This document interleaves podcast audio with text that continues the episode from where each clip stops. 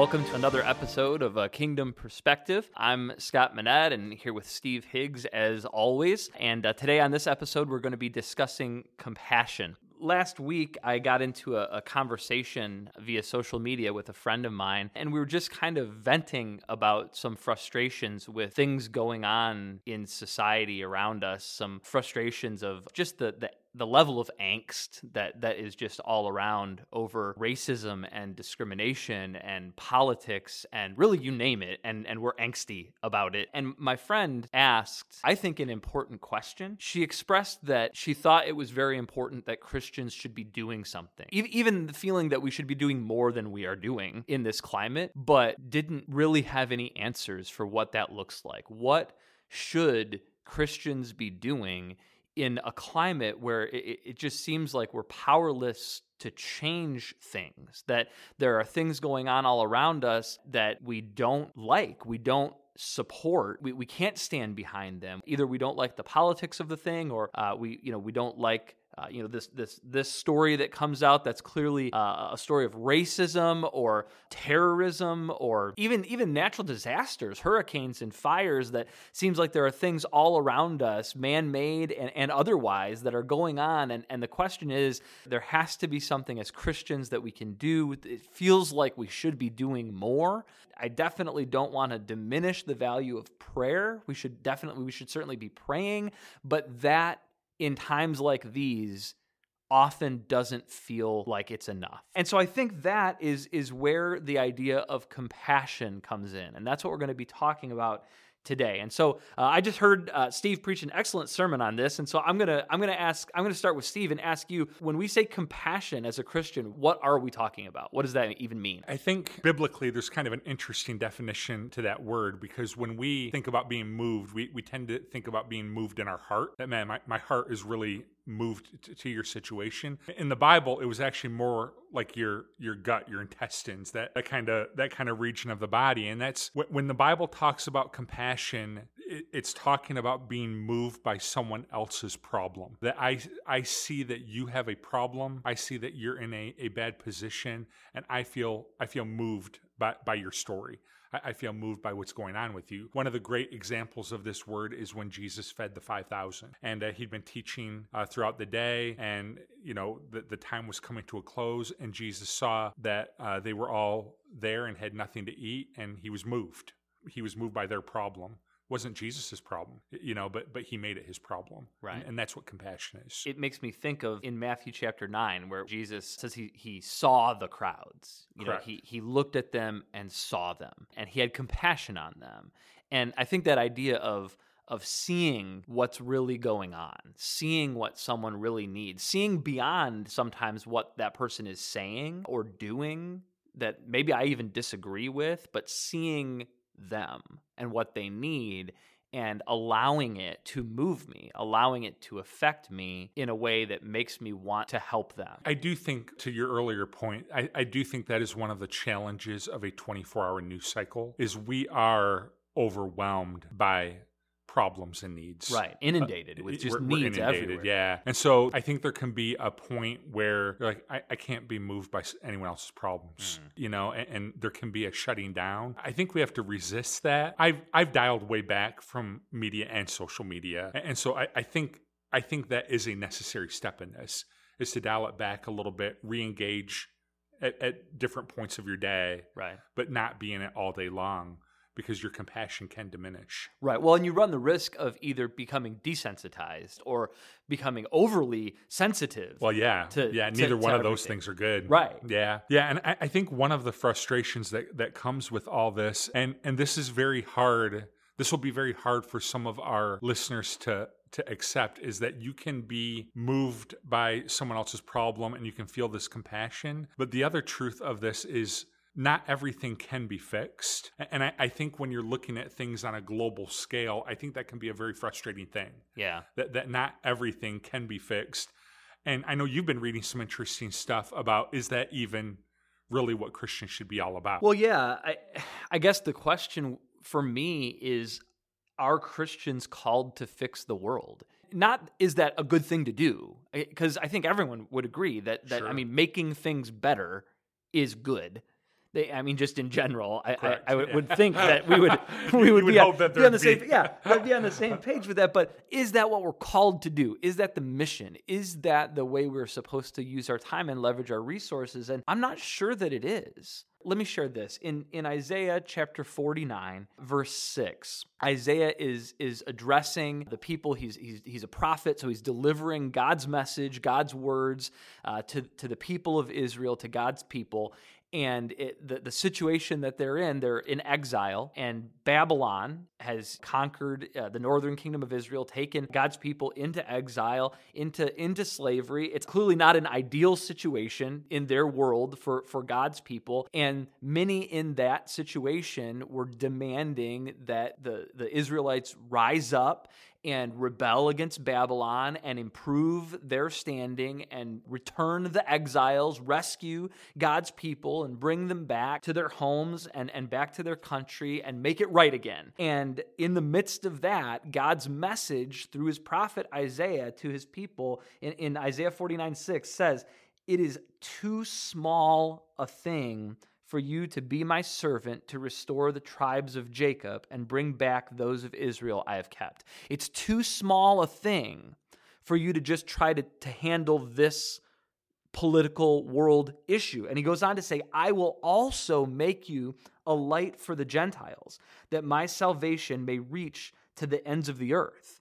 And so God is saying it's too small a thing for, for my people to only engage in social justice. It's too small a thing because the mission is bigger than that. It's funny because when you think about some of those big problems of the world, hunger and, and stuff like that, the ironic thing about what you just said and, and what, what Isaiah says is that you, would you would think those things are too big, but he's actually saying they're too small. Right. There's a bigger thing. And and I think as Christians we've gotten really flipped on this that we think that the most important thing that can be done is is humanitarian aid. And and I sound like a jerk even no, saying I, this. I, I don't think you do. But but I'm not saying we shouldn't help people. We should. When I see someone who's hungry, someone who's homeless, someone who's who's poor, someone that my heart breaks. I'm I am moved. I, I have compassion and not I, all dead and I I'm not. I well not yet, but I I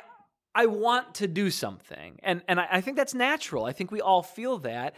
And people that have the means to, to do something need to wrestle with that desire, Well, that, that pull toward compassion. You know what? Where, where I think this is all sniffing around is to use a, a preaching turn of phrase, if you will, that if you give somebody water, but you haven't given them the living water, you've solved one problem to the detriment of a greater problem. And, and that's the, the water is important. The uh, physical water is important. Yeah. But there is a bigger thing.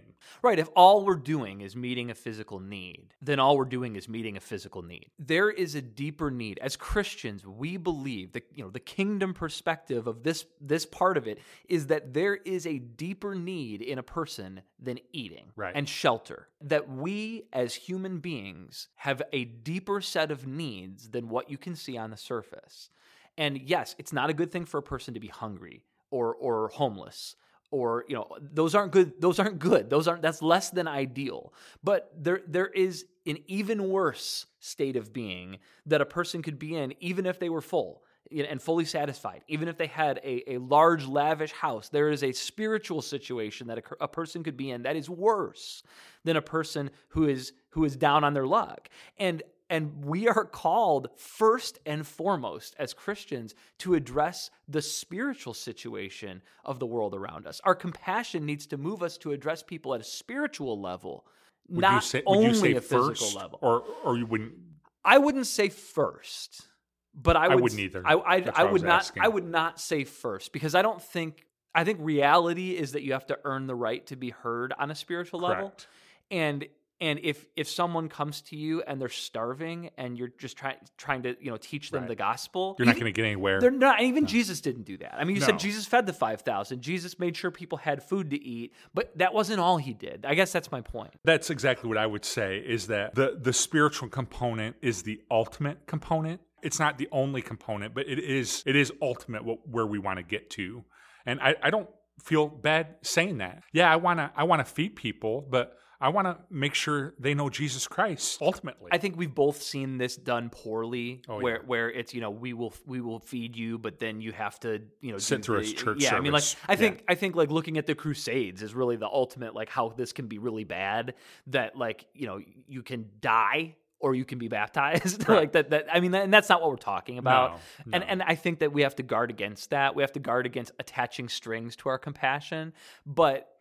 I am not ashamed to say that my compassion when I meet someone's physical needs, it is motivated by a desire that their spiritual needs ultimately be met. it It's mo- done in Jesus' name. It is exactly. It's done in Jesus' name. I mean, that's you know, we a a lot of times we refer to that sh- the sheep and the goats passage in, in Matthew about how you know you didn't you know if you did you give them a cup of water? Did you visit them in prison? Did you do all these things for them? And those are all physical needs, but the thing we leave out is in my name. And this is this thing can take a really interesting turn about where Christians should be investing their time and money in terms of social justice. And I think we're going to do that in another podcast. Yeah. So we're not going to go totally down that road, but we want we wanted to tease it a little bit. One one of my core convictions about this whole issue of compassion is a little bit of uh, wordsmithing and linguistics, but I, I think we've confused the ideas of compassion and justice and we've married them together when really biblically they're two different ideas. That justice would ask, How did this situation come to be? So somebody's homeless or somebody's hungry or whatever position somebody's in. Justice says, How did that this come to be? And um, let, let's go after that. And, and let's figure that out. And if uh, there's some area of injustice kind of hanging over that person or somebody's treating them unjustly, go after that. Compassion actually doesn't ask that, in my opinion. Compassion asks, How can I help? And we've got to separate those two ideas. They're both Christian ideas, and, and we need to ask both. But compassion isn't married to justice. Right.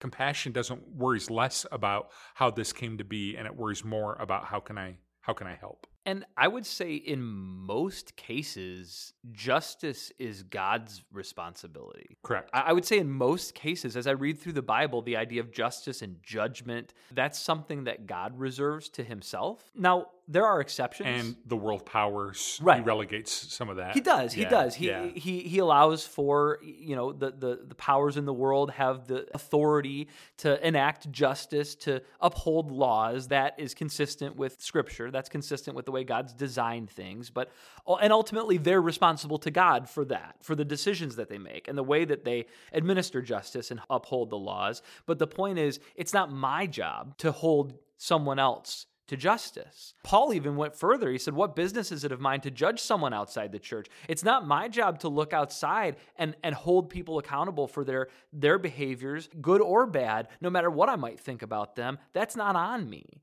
That I leave that in God's hand. Yeah. But compassion is something that we are all called to. You know, justice is something that we I think we all yearn for and we all desperately want to see justice done. But compassion is the thing when we talk about, you know, what can I do when I look around the climate around me and everything is just seems terrible and and I disagree with like the last seven things that I heard on the news. What can I do about this? I think the answer from a Christian perspective, from the kingdom perspective, is compassion. Compassion is what you can do about this. Yeah, I think that's exactly right. And and that's a good kind of segue because the other thing that kind of feeds this frustration about compassion is looking at things at a macro level versus a micro level, especially if you have an activist personality. I think you can say, man, I want to I want to see racism end. You know, I want to see hunger end. I, I want I want to see injustice end. And that's a, a pretty big goal, Right. you know, for, for something that's been around for all of human human history. You know, as we were talking about it, I would encourage people to think a little bit more at a micro level of that you can't solve world racism, but you can treat your neighbor with kindness. You can't uh, you can't solve some of these huge kind of macro problems, but you can be active and involved in your community. You can love your neighbor. You can love your family. You can serve your church. There's a lot of things that you can do.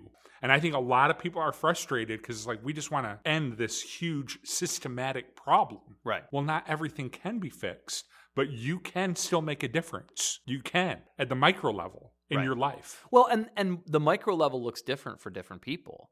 I mean, if you're a congressman, then then your micro level is a macro level. I mean that you Right. have you have a voice in the system. If you're the president or you're in parliament, use your voice to put an end to slavery because this is a justice issue for you and you should use that position. But the point that we're making is most people don't have influence on the macro level. And you can just spin your wheels and never get anywhere and never do any good in the world if all you're doing is trying to change things on a macro level when God has given you this micro level. And uh, even the macro micro micro makes it sound like it's less significant. It's right, not. correct. Yeah, no, that's a, that's a very good point, and I, I think this fuels a ton of frustration. Is that man? Nothing changes. You know, I write into my congressman. I do this. I do that. I'm trying to be involved, and and nothing changes. Well, you can still make a difference. God, I believe that God has placed you where you are for a reason. I really believe this fully. That that God places us where He wants us. He arranges things. And so he has you where he wants you. Love and serve where you are. Yeah, I always say that I'm in youth ministry in, in my as my career and my calling, and I always say if it's worth doing for 50 students, it's worth doing for two students. The, the the number of students that we have in any given week, any given meeting, any given trip doesn't really change what we do. The gospel message isn't different just because you have a whole bunch of students versus just a couple students it's the same. The micro level is what you, this is what you've been given. This is the influence that you have. This is the area that you've been given to demonstrate compassion. And I would also say to that that, that there's a, a biblical principle that, that the person that's faithful with a little is given more. And so if you want more influence in, in the world, then be faithful with the influence you have be faithful at the level that you, that God has given you. If it's if it's just your family, if you have if you have kids, you know, be faithful as the parent of those kids. If if you've got a small group of friends, if you work somewhere, be faithful in the environments that God has given you. Show compassion to the people who need your compassion, the people that you know, the people that you're around. Don't don't try to solve the world's problems when there's problems in your own backyard that need solving. Now, I, what I want to be careful of is I want to be careful of negating the value of a global perspective toward missions. Right. Because what can happen here is people people hear us say don't focus on the macro level, focus on the micro level, and then suddenly global missions becomes less of a priority that, that that we no longer have to care about global things. We only care about what's happening in my hometown. Which would be a real big mistake. It would be a mistake. And so I guess I want to make sure that we're clear about this. When we're talking about showing compassion on a, on a micro level in the areas that you have influence over, I believe that global missions are part of that level. I believe that you do have influence through solid, good organizations that are that are throughout the world uh, that are doing good work in Jesus' name. Just meeting a physical need is is not enough for me. I, I, want there to be more than that. I want the organizations I support globally to have a desire uh, and a model to to meet spiritual needs to introduce people to Jesus because I think that's really the only thing that can lead to a lasting change, a meaningful eternal change.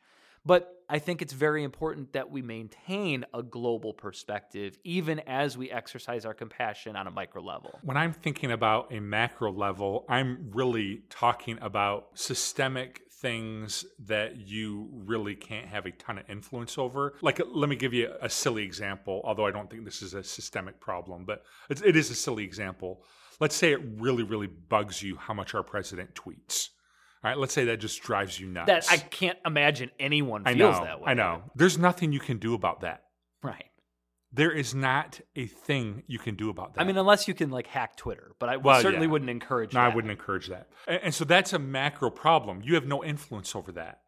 But like sponsoring a child in another country and addressing their education and food and water needs and housing needs, that is, like you were saying, that is the micro level. Right. That that is something you can have influence over. But it's also global. and it's global. So yeah, it, macro. When I say that, all I really mean is something that you can't control and have no influence over. Right. That all you're going to do is make a bunch of noise expressing your anger and and ultimately just just not do any good when you could be doing good when you could be compassionately caring for someone in a way that honestly could change a life and there is there's such a big difference that, that we can all make in, in our in our local communities and and even globally for that for that matter by just doing what we can do and, and, focusing on that. If you focus on the stuff you can't control, uh, you're gonna you're gonna find yourself frustrated. Your compassion's gonna diminish.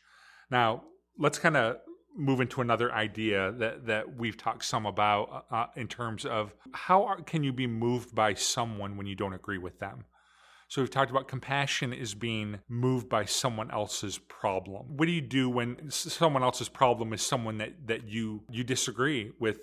Maybe you you view that they're, they're uh, the reason for their own problem, or you disagree with their lifestyle, or whatever the case may be. You disagree with them. How can you be moved when you disagree? I guess that's the the beauty of compassion versus justice. That justice i want to know why do you feel that way? Why i because i think you know if i think you're wrong if if it's someone that I, you know i disagree i want to know you know why did you make that decision? You know what what what's led up to this? And and and really i'm just looking for a way that i can i can disagree with you and ultimately i think convince you that you're wrong. Compassion isn't about that. Compassion isn't about convincing you that you're wrong and that i'm right compassion is about valuing who you are you know that, that recognizing that god has placed his image in all of us that we all carry the image of god and that regardless of uh, of whether or not I agree with you uh, in, in, every area, and and I mean, spoiler alert, I don't. You're never going to find no. someone that you just agree with 100% about everything everywhere, and that shouldn't matter when it comes to how much you care for someone. When it comes to being moved to care for someone i think a key here is that we need to we need to listen better. We need to do a better job valuing others stories rather than trying to explain why. Why are they like this? Why do they believe this? Why, rather than trying to to convince them that they're wrong we need to do a better job just listening to their story because that's the thing i think that that that moves me when I hear your story, it doesn't matter whether I agree with you or not. I can identify, I can connect in these different points. That must have been very hard for you. You know, I didn't know this about you. It it opens me up emotionally to be moved on your behalf. I think that listening is, the fuel that drives the compassion engine, basically. And, we've gotten so loud. This is going to sound hypocritical from two guys doing a podcast, but um, we've gotten so loud and, and everybody's voicing their own uh, opinion and we've really stopped listening. Yeah. You know to use kind of a another i think it's a silly example but it's you know in the news these days uh, the nfl anthem protests you know that, that we've talked about that before. I, I think if we could learn to listen in that situation you know if you can listen to the kind of grizzled old veteran who uh, uh you know, has had um, a, a, lifetime of challenges because of his service to our country. If you can listen to him and, and hear him say, I find people not standing for the anthem offensive. And it would be really easy to say, well, you're wrong. But if you'd listen to his story, you could you could potentially be moved by that guy. Same thing with these NFL players. That if you could stop and listen to them for a minute about their upbringing and how difficult it was and how poor they were, and, and just be moved by their story, listening I, I think would solve so many things in our culture. I think that's the beauty of compassion. I don't have to agree with you to be moved to compassion for you.